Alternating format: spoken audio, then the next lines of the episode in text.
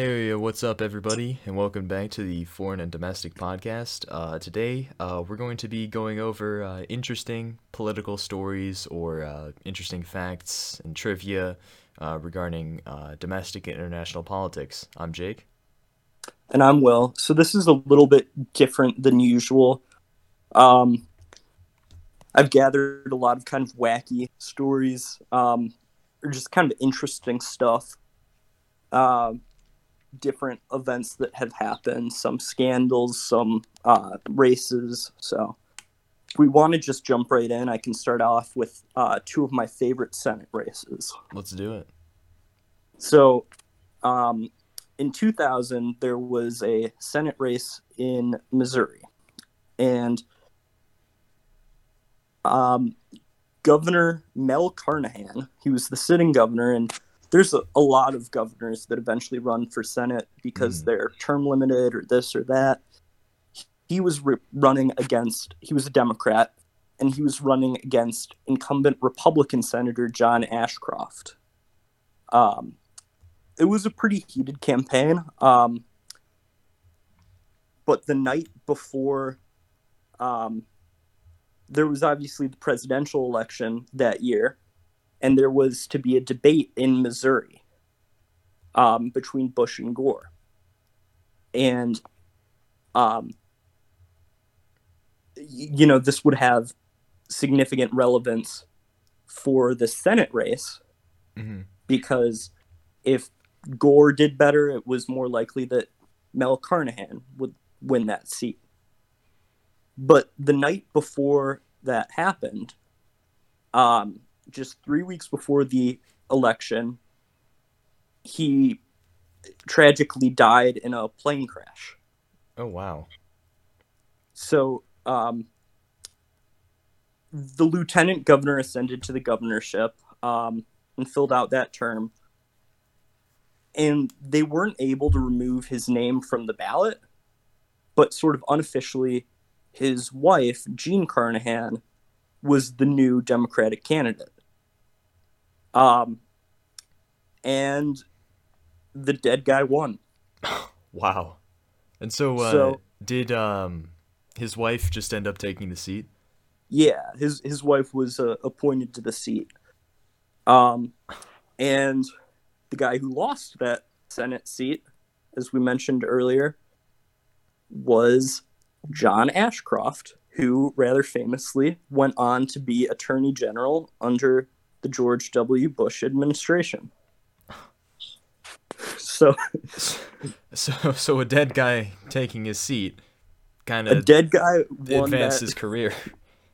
so there were whenever um you know the late night shows would have an issue with John Ashcroft they would say well you lost a senate race to a dead guy which It's, did. It's, it's true. Interesting. Interesting. yeah Do you want to just go back and forth, or yeah sure we can go back and forth alrighty? Let's let's whip out um the first fact. So, um, uh, this uh, comes from uh, the great country of Liberia.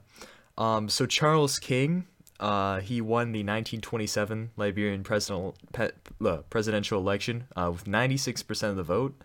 Um, and this election actually had the highest turnout um, ever in history because um, it had a election turnout of 1,680%.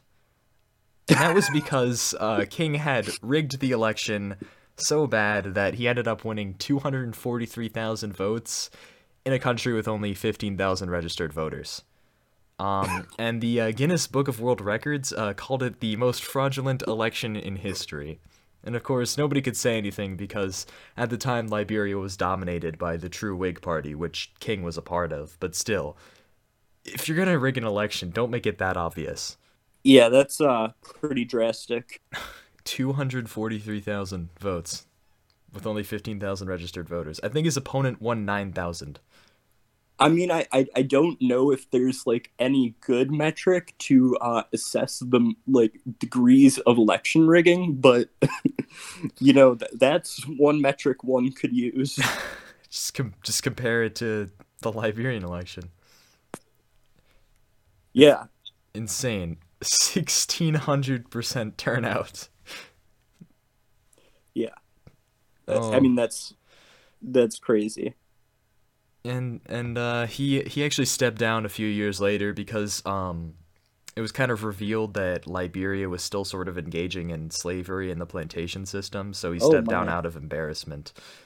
But at least he won that election. Yeah, he'll he'll always have those what two hundred some thousand votes. okay, so this alright. this next one starts um, when. So in this we have Frank Murkowski, um, which is actually sort of the opposite of the last story. He went from being in the Senate to being a governor. Hmm. So reverse. But- yeah. I mean, yeah, the, the, that happens too. Um, but he he had left his Senate seat vacant. Um, so he, you know, interviewed people to um, be appointed to fill that Senate seat. One of whom was Sarah Palin, Oh no. but he eventually appointed his daughter, Lisa Murkowski. So this this upset Sarah Palin and sort of the like populist uh, sort of they would become the Tea Party, um, and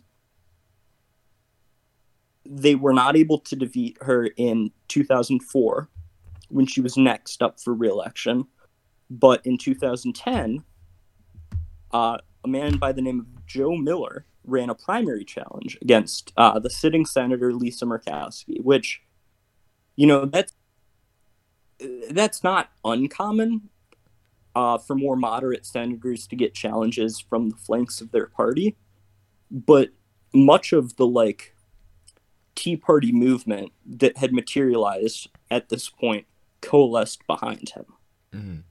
and he won the primary. So Lisa Murkowski um, did not want to give up that seat. So she, you know, floated the idea of running with the Libertarian Party. Well, Oh. the the issue was she wasn't a libertarian, so the Libertarian Party said no. so she said, "Okay, I'm going to run a write-in campaign," which is, I mean, we, which is a, a feat, regardless. But it's especially difficult when your last name is Murkowski. hmm So she she would she ran ads just telling people how to spell her name, and she won. Is are, are there uh, videos online of uh, these ads? I, I'm I'm sure you could you could find some, but yeah, it, it was. There were some votes that were contested because of misspellings, but even if all of those votes had been thrown out, she still would have won. That's In this, uh, fantastic. Yeah, this three way race, and you know what? Today, uh, so and in that race, Sarah Palin endorsed the other Republican, and you know what? Today, Lisa Murkowski is in Alaska, and Sarah Palin is singing "Baby Got Back" on I saw that. That that the scared me. Singer. So I, I I thought that was like a I thought that was like a joke or like an SNL skit, but it turned out to be a real thing. no, it, it was very real. That is Yeah. extremely scary. All right. Um Here we go. This is another one from Liberia, but this is just uh one of the worst yet best uh campaign slogans in history. So, um in the uh most of the 1990s, Liberia was uh fighting the first Liberian civil war. And so eventually the original government was overthrown, but the country was still in chaos, different groups fighting each other. Um, and uh, the war uh, was ended because the United Nations brokered um, a deal to have an election. And so one of the uh, most powerful rebel leaders, Charles Taylor, of the uh, National Patriotic Party that he formed after uh, the war's conclusion, ran in the 1997 Liberian presidential election and uh, he won it with 75% of the vote. Right? That sounds rigged, but it was actually uh, the election was overseen by the UN, and, and it was confirmed as completely um, legitimate. Okay. And the thing is, though, his main campaign slogan that he ran on was, "quote He killed my ma, he killed my pa, but I'll still vote for him. And he won 75% of the vote. Likely that was because people feared him because his rebel group was quite brutal, but still that that's not usually that's not something you can uh, uh, run on in the U.S. and and uh, get any votes for. Yeah, that's that's pretty drastic. Um, I don't. I mean, I guess if the election wasn't fraudulent, then fine. But wow, yeah. I mean, yeah, Africa's full of these uh, insane uh, political stories. Then I guess anything really goes over there in Liberia. It seems. Yeah. Okay, so my next one is uh, actually pretty recent. Um, you might remember it. A lot of our listeners might remember it. Um, it took place, you know, during sort of the build up to impeachment in like October. Um, and a, a key figure in all of this was Mitt Romney. No fan of Donald Trump, um, and he doesn't really have any electoral concerns because he'd just been elected, and you know, Utah loves him. Mm-hmm. So, certainly considering voting uh, to convict Trump. And he eventually did. Um, and he, he's long um, had, you know, a lot of politicians have certain reporters that they like certainly get along with. Uh, Mhm. And, you know, they are the people who write profiles on them. Um, and for Mitt Romney, that person is McKay Coppins from The Atlantic. And he published a profile of Mitt Romney about sort of his thought process through all of this. Um, and in that profile, Mitt Romney uh, gave out a little nugget of information. Um, he explained that he uses a secret Twitter account um, and gave out some specific information about it. He said, I won't give you the name of it, but I'm following 668 people. And he recited some of the count the accounts he follows, um, saying, "What's his name? The big redhead from Boston." He's referring to Conan O'Brien. Mhm. Um, and so, you know, another reporter to look through and find this account.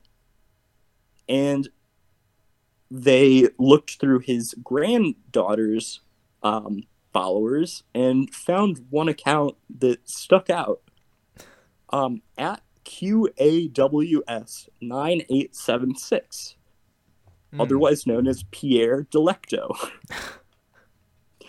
um, it joined the site in 2011, so apparently this was something that had been around around from a long, for a long time. Uh, that happened to be one month after Romney announced his run, his second run for president in 2012. And he follows 70, 702 accounts as of the time of you know this article this all took place back in october Mhm. uh, which was a couple more than 668 but you know followers change Yeah. and um asked about it and all he had to say was c'est moi so he, he admitted that this was him and he'd been um, you know lurking on this for uh, in this website for quite a long time That's interesting. You don't really hear about that. Usually it's just like, oh yeah, follow my Twitter, and it's just the main Twitter. You know, that that, that that's funny. I wonder how many um, politicians have secret Twitter accounts that they use. I, I, I wonder that that that's interesting. Probably a lot, honestly. yeah Yeah, you I mean- you know, we saw what happened uh, with Ted Cruz the, that one time. You know? yeah that, that uh, So- I, I've actually got a story not quite like that, but um, you know what? This is kind of a short one, Mhm. so I'll just segue into that all right. um, really quick. So Jimmy Carter, when he was running for president, um, he gave an interview to Playboy magazine, Oh. and he he gave quite a quote during that interview. Um, he said, "I've looked on a lot of women with lust. I've committed adultery in my heart many times." So it was it was part of a more nuanced discussion about his faith and you know Mhm. but it, it was it was certainly taken out of context and it, it became an interesting quote Not not exactly uh, the best when you're running for president, especially No, at that time. but he won I mean, whatever that works. yeah okay Alrighty, so uh, for my third fact, um, this is just uh, some uh, interesting fact um, about uh, Myanmar, also called uh, Burma. Um, it transitioned into democracy uh, in 2011. Uh, 2010, 2011, there was an election in 2010, and then it officially became like a democracy in 2011. Um, they were previously under uh, military rule for pretty much most of the country's existence. Essentially, since independence, they've been under various military regimes. Um, and uh, the 2010 Constitution uh, that was written uh, to establish the democracy uh, that's still in place today uh, mandates that uh, 25% of parliamentary seats are reserved for the military. So the military, despite officially not being like the government, still maintains a presence in government because of that constitution, and that, and that hasn't been changed yet, as far as I know. It it Yeah, just it just like shows the deep uh, effects that uh, decades of military rule um, has had on the country. It's basically just become a, I guess, uh, just a societal thing. Like people are used yeah to that's it. weird It's one, I- one of the few some- countries like that. some other countries have um, systems where they actually have like seats for stakeholders, like certain industries hmm in their parliaments. But Yeah, yeah, doesn't that's- doesn't Hong Kong have uh, seats for particular Yeah. companies? yeah, yeah, that's interesting. Um, so this next one um, isn't quite as exciting, but it's kind of relevant to what a lot of people are talking about at present. Um, somebody who's very much become a national figure during the whole coronavirus response, um, both through his, you know, competent handling of the situation, um, filling the roles of incompetence at the presidential level, um, and the mayoral level, because God knows Bill de Blasio. but um, Andrew Cuomo has become a national figure, and there's even you know some talk. This is not something that's a real possibility, but there's some talk of him um, being nominated uh, to be the Democratic presidential nominee Mhm. at a convention. Um, that's not going to happen, but um, it, it, it's a, a good time to bring up an interesting story about his father, Andrew Cuomo, and his own, you know, deliberations as to whether he would run for president or not. And um, wait, did I say Andrew again? I meant Mario Yeah. Cuomo. His father's Mario Cuomo. Um, although Andrew Cuomo has said he, he is not considering running for president, Mario Cuomo um, considered it very strongly. And there's a long tradition of, um, you know, the, the person who gives the keynote speech at the convention four years earlier is the people who give keynote speeches at conventions for losing nominees often went on to be the next nominee. Hmm. Um, Barack Obama gave the keynote speech at the 2004 convention, nominating uh, John Kerry. Um, uh, Bill Clinton gave the 90 the 1988 speech. Um, and while while his speech wasn't inspiring it, it was a different sort of weird. This is a little aside. His speech went on so long he went over his allotted time and then some to the point where people were booing him and and people finally started clapping when he said in conclusion. Wow. But four years prior, um, Walter Mondale had been nominated to be the Democratic nominee uh, against Ronald Reagan's reelection bid. Mm. And um, Mondale had given Mario Cuomo the keynote speaking slot, and he gave this rousing speech, um, and it was very popular. So, since that point, there had been speculation as to wh- whether he would run for president. And in 1992, uh, both Bill Clinton and Mario Cuomo were considering running for president. Clinton had already thrown his hat in the ring. Um, and it, it was a weird time. the The field was.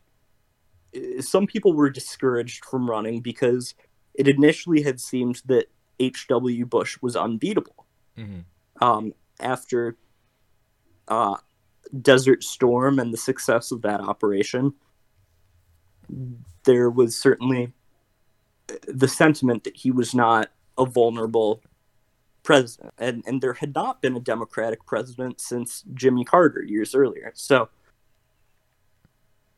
Mario Cuomo was deliberating as to whether he would run. And, you know, he, he was coming up against the deadline to file um, for the New Hampshire primary. Um, it was December 20th, 1991.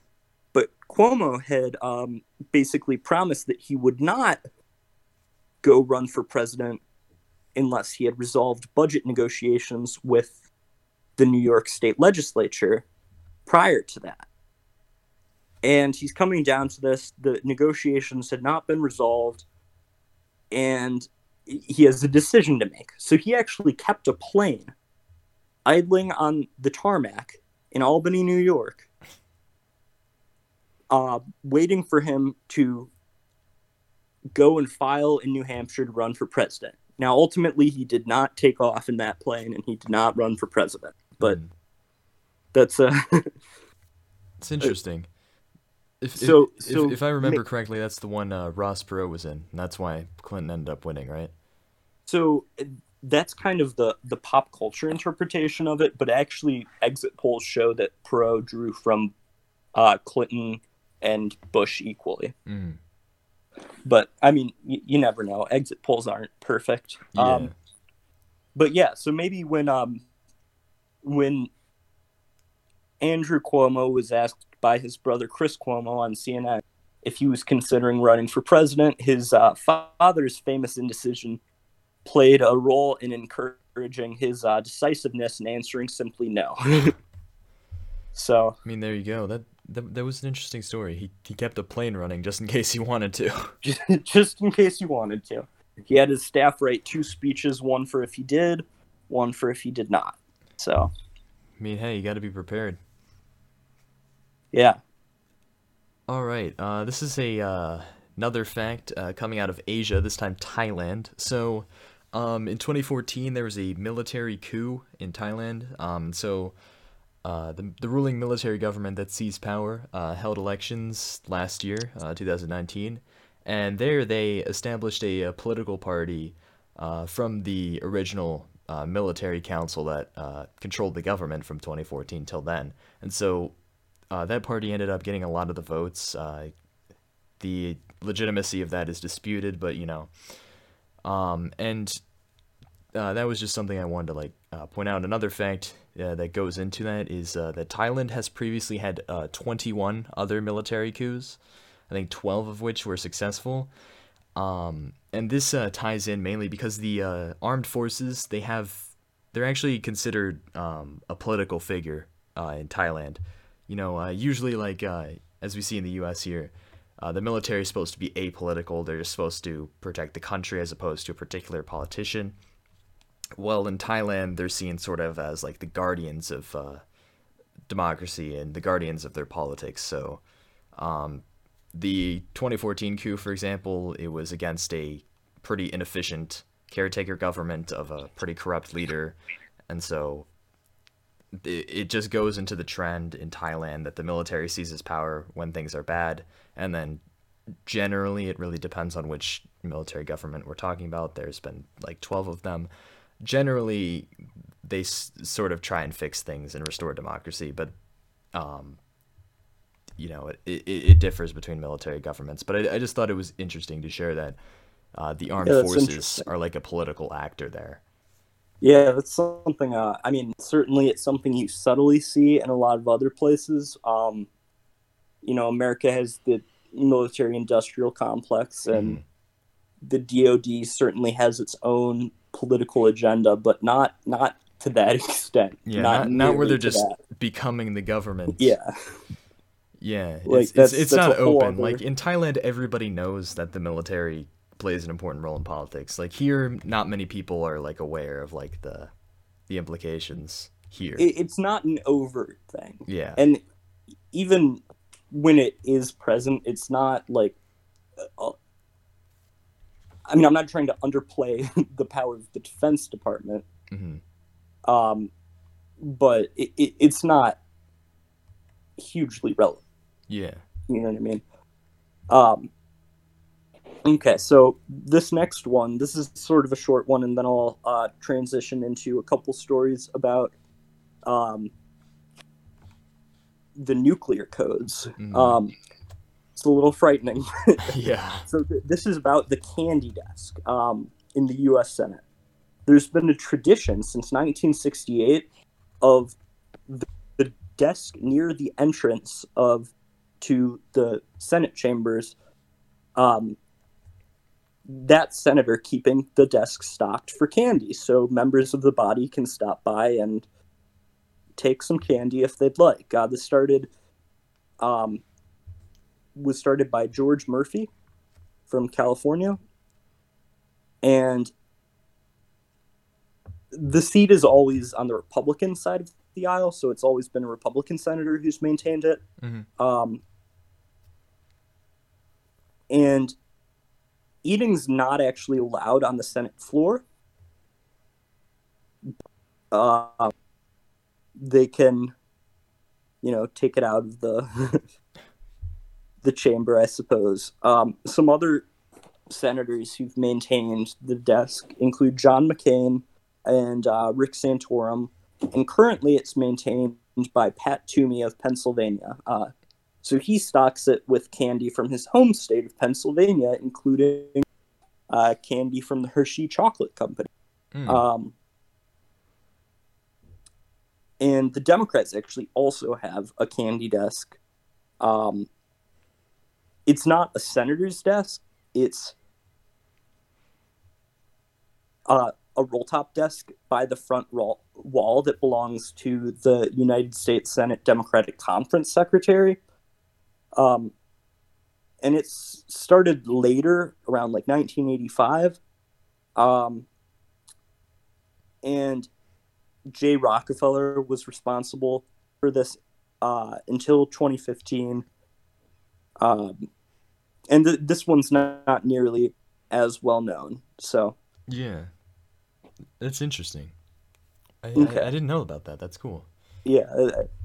And then, so the, the stories about the nuclear codes, or actually, here, first let's do another uh, Jimmy Carter incident. All right. Um, there, I feel like we're, we're Seems to be a lot of those. Jimmy Carter today, but um, governor of Georgia, um, he reported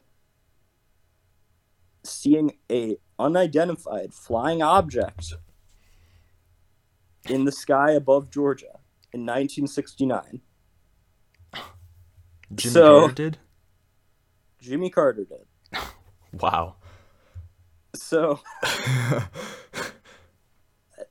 mean, I hope that once he was president, he got his uh, piece as to whether that was a real UFO or not. But that was uh, that was an experience that he had, and um, I mean, he he had a little bit of a, a reputation as sort of a, a goofball. Mhm. Um, but yeah, it certainly seems like it. yeah. Alrighty, so this next fact, uh, it comes out of El Salvador. Now, I have a Mm. few El Salvador facts on here. So, eight Salvadoran elections uh, have had a candidate receive 100% of the vote. Um, Wow. yeah, and all of them were, of course, rigged. Uh, this was 1915, 1919, 1923, 1927, 1935, 1939, 1944, 1962. Um, those are all of them, uh, all the years that there were an election where a candidate got 100% of the vote. This could be for a number of different reasons, but usually it's just because uh, the elections were rigged. Um, another one that sort of like ties into this, uh, either this this one uh, was a uh, the 1982 Salvadoran presidential election. Um, only 60 people voted.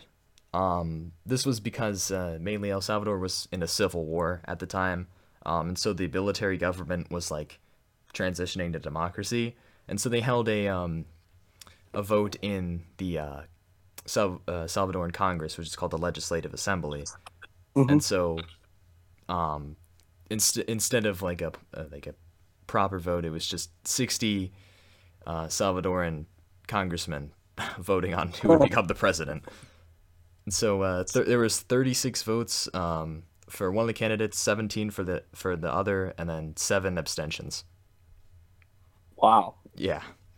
That's like uh, back in the days before we had open primaries and caucuses. Some uh, state parties would schedule caucuses on a train and only notify the public once the train had left the station.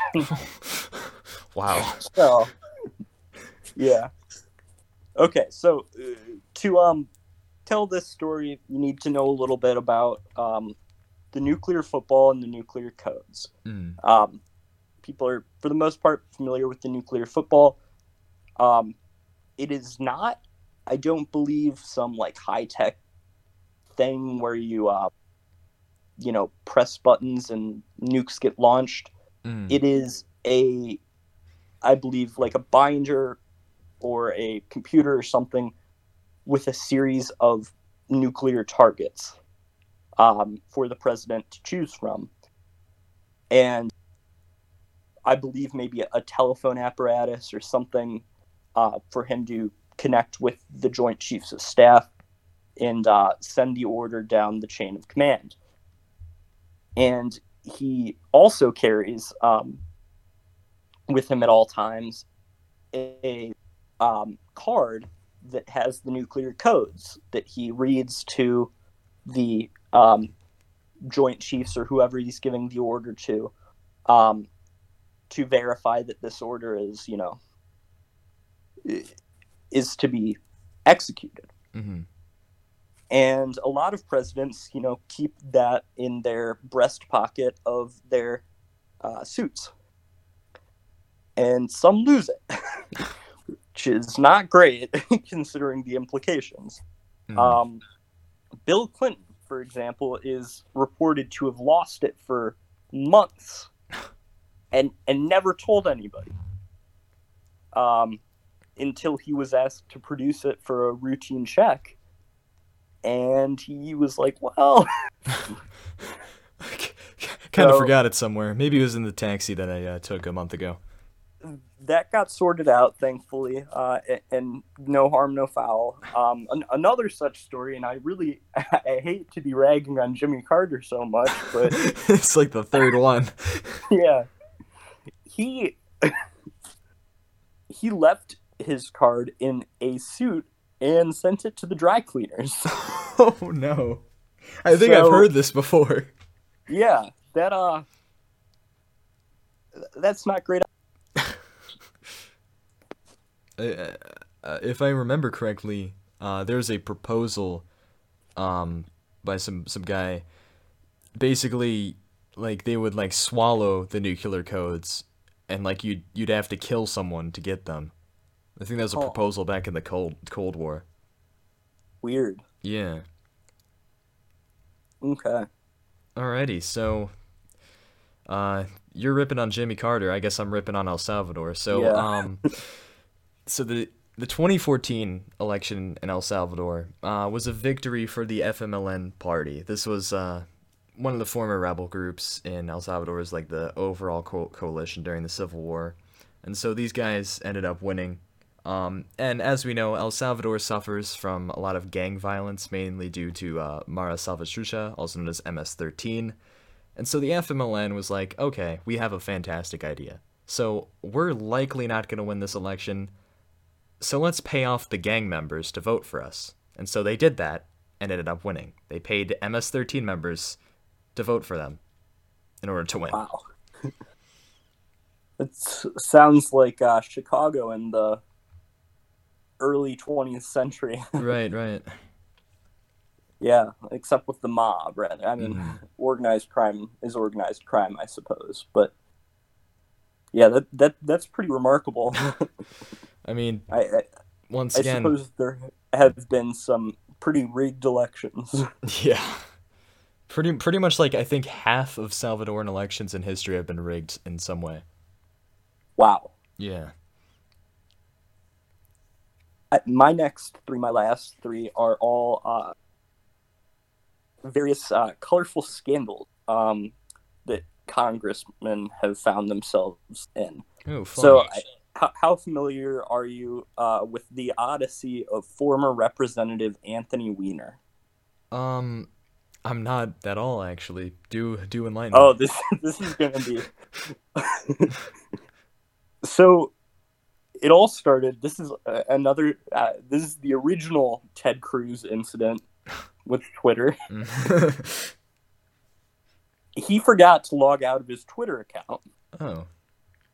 and he posted on Twitter a explicit photograph of himself. Oh. Oh. and this is a big problem obviously because not only is he a congressman but he's married he's Yeah. married to a woman named huma abedin um and you know who their wedding was officiated by Who? former president bill clinton Oh. because while Anthony Weiner had been a rising star in the Democratic Party, Huma Abedin had been a longtime aide of Hillary and Bill Clinton. Mm. So this landed him in some hot water. And he eventually admitted that he had exchanged messages and photos of an explicit nature with about six women over the last three years. Jesus. and um, eventually more photos of him were leaked and he announced that he would resign from congress. And he laid low for about a year or so um, and then he decided to run for mayor of new york. Mm. well,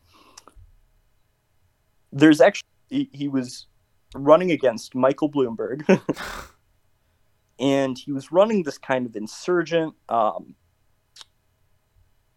this insurgent race um, after this scandal. And he, in fact, got some endorsements from some of his former colleagues in the House of Representatives. He'd actually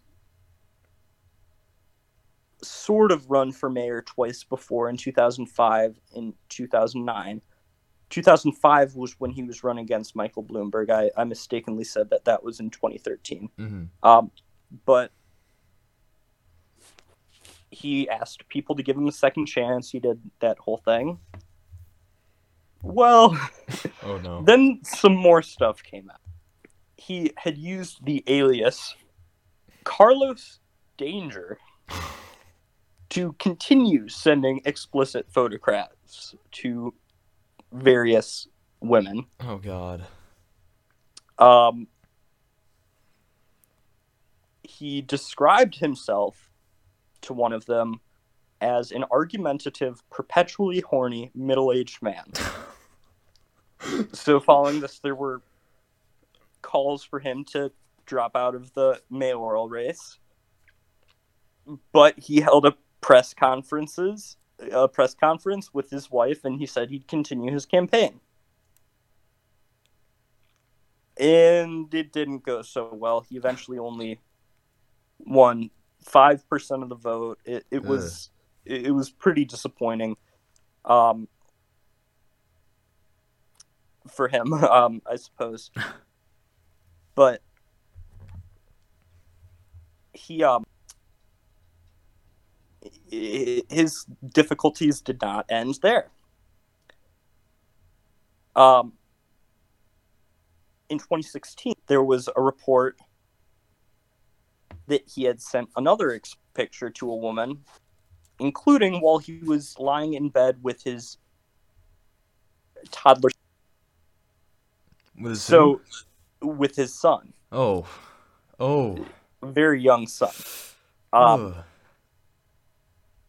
Shortly after that, he and Huma Abedin um, separated. Finally, um, but it wasn't even over then. Less than a month later, that he had sent explicit photographs back and forth with a 15-year-old in North Oh. Carolina. oh, So oh, that's, ugh. And this happened in 2016 Oh, and something else was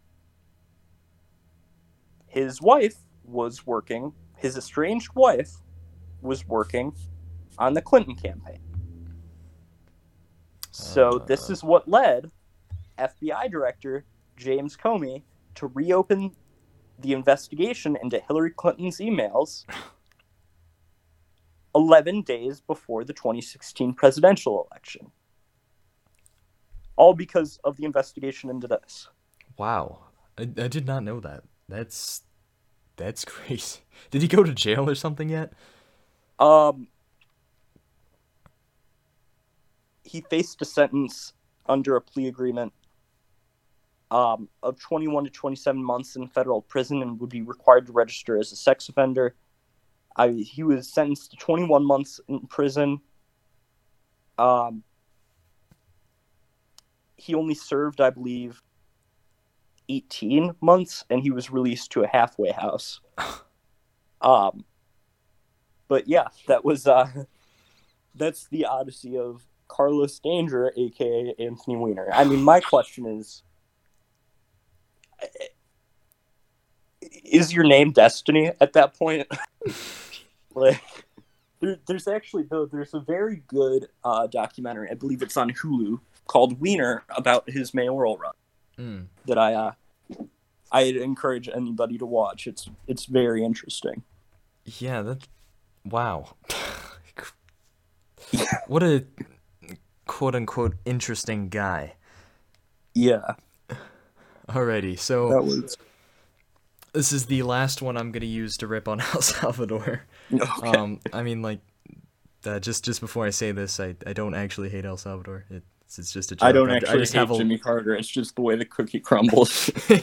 just have a little interesting facts. So the current president of El Salvador is actually quite popular.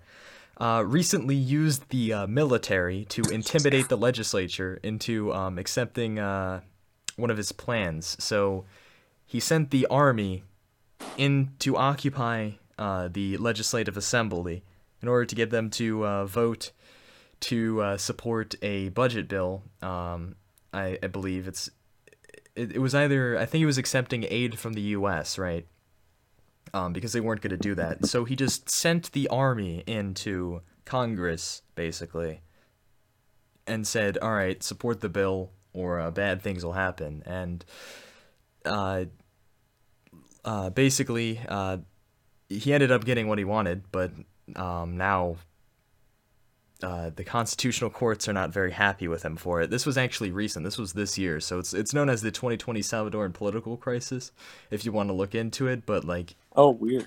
it's interesting. Like, he's an elected president. He was elected in legitimate elections, and he's just like, all right, I'm gonna send the army to intimidate the Congress.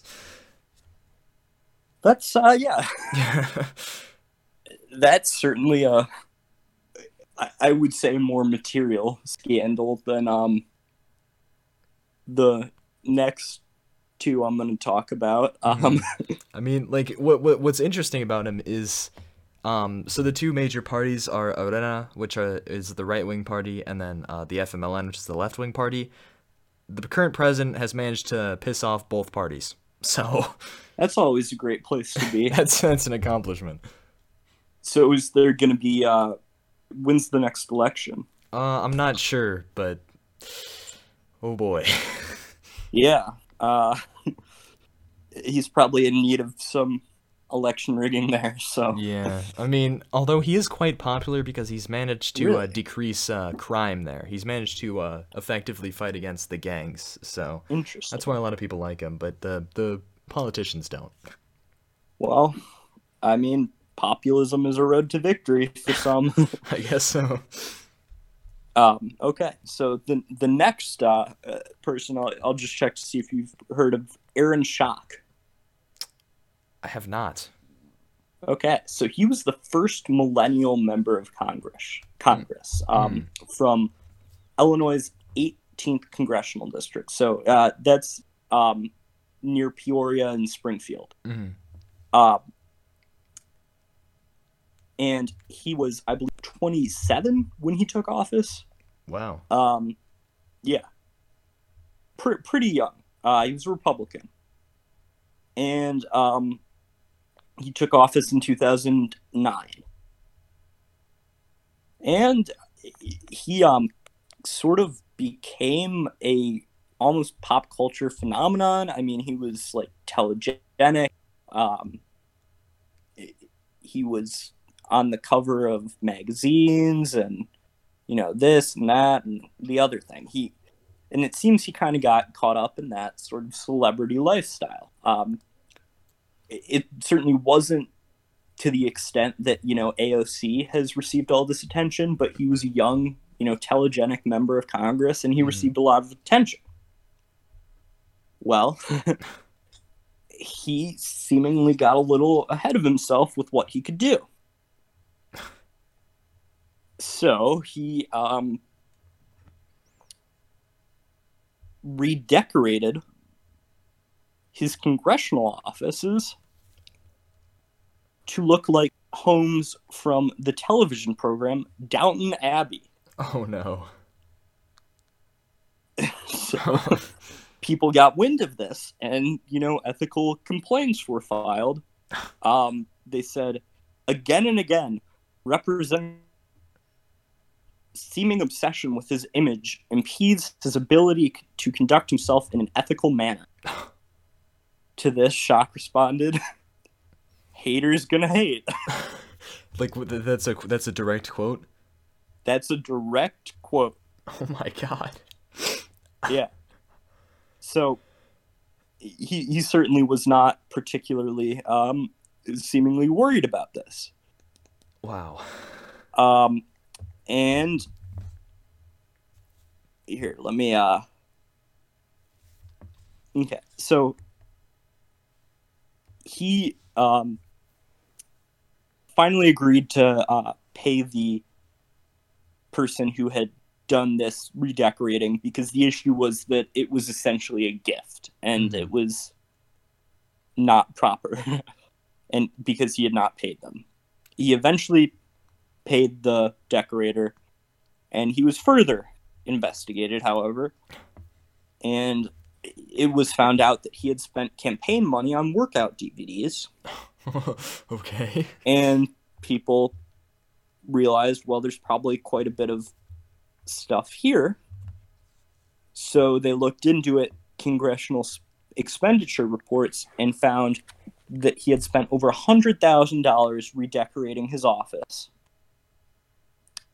and he had also charged thousands of dollars for private flights legal expenses new cars tickets to the super bowl and country music awards as well as cufflinks massages gold equipment and cigars to Wow. the government. So there there's all kinds of stuff. I mean this is this is most of it. There's stuff where he, he charged too many miles. Um, he was forced to resign. Jesus. Um, and he was prosecuted. pleaded not guilty, um, and many of the counts against him were dismissed. Um, and in March 2019, um, the case was suspended for six months, but he was required to stay under court supervision. Um, and basically, all charges against him were eventually dropped. hmm So there, there's another um, portion to this story. Um, I, I'm, I'm going to be a little careful here, but uh, so Aaron Schock had been one of the most socially conservative members of Congress. Uh, he'd voted consistently uh, against gay rights. okay. And in 2014, he was um, accused of. He, he was outed, basically. hmm Um, but he, he denied it, and everything was kind of, you know, people probably thought it was true, but he'd resigned, and it wasn't really a news story. In 2019, um, he was photographed in some situations, such as uh, tipping a male go-go dancer at a bar in Mexico City, um, and engaging in some activities at Coachella that were uh, pretty indicative. He finally, um, this month, or not this month, last month, uh, although it seems forever ago, on March 5th, came out as gay in an Instagram post.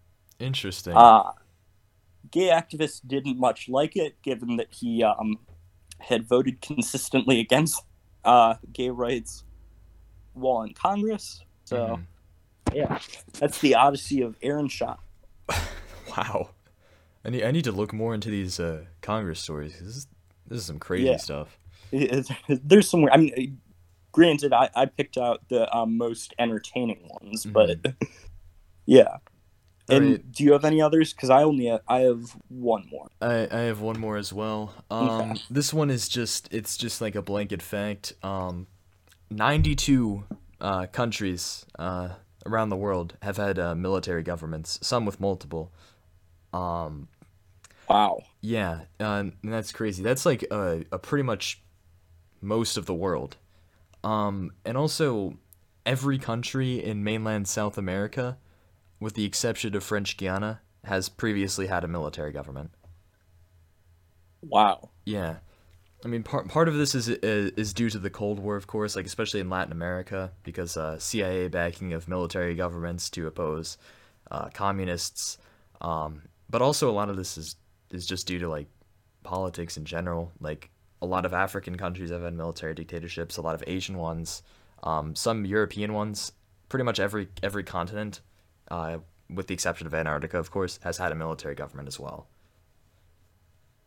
Wow. That's uh. That's pretty. Sh- Yeah, That's pretty shocking. I mean, The, the only uh, current one uh, is Sudan, but they're like sort of like half uh, civilian as well now because of the uh, agreement, but they still maintain a transitional military council. Huh. Okay.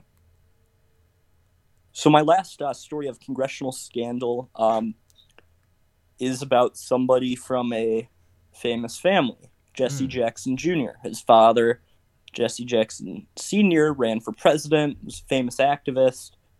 Um, you know, very, well known civil rights advocate. Yeah, Um, I've heard of him. yeah. Well, Jesse Jackson Jr. was involved in Chicago politics, and Hmm. he eventually ran for House of Representatives. Um, and he, he served there for about a decade, um, until federal prosecutors began investigating him for alleged financial impropriety, improprieties, including misuse of campaign funds.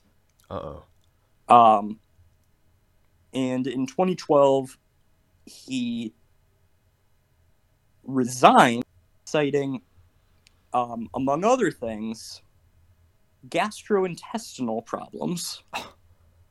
Although it was pretty clear that this was about the ethics investigations. Yeah. um, and there, there's not really a long story here or um, odyssey, but just some of the things that he purchased uh, with these campaign funds include a Michael Jackson fedora, cashmere capes, and um, I believe um, stuffed animals. If I'm not mistaken. So yeah, Wow. that's uh, I fe- I feel like through this podcast, I've just uh, become enlightened. I mean, yeah, Crazy these are- stuff. I mean, think about it. Like before today, you did not know these things. I did mean, not, This is, and- this is and- incredible. this is fantastic. I think we should do another one of these at at some point. We, we should. I'll, I'll have to look for more. Um, I, I dug pretty deep, but I'll, I- I'm sure there are other things because I Mhm. like.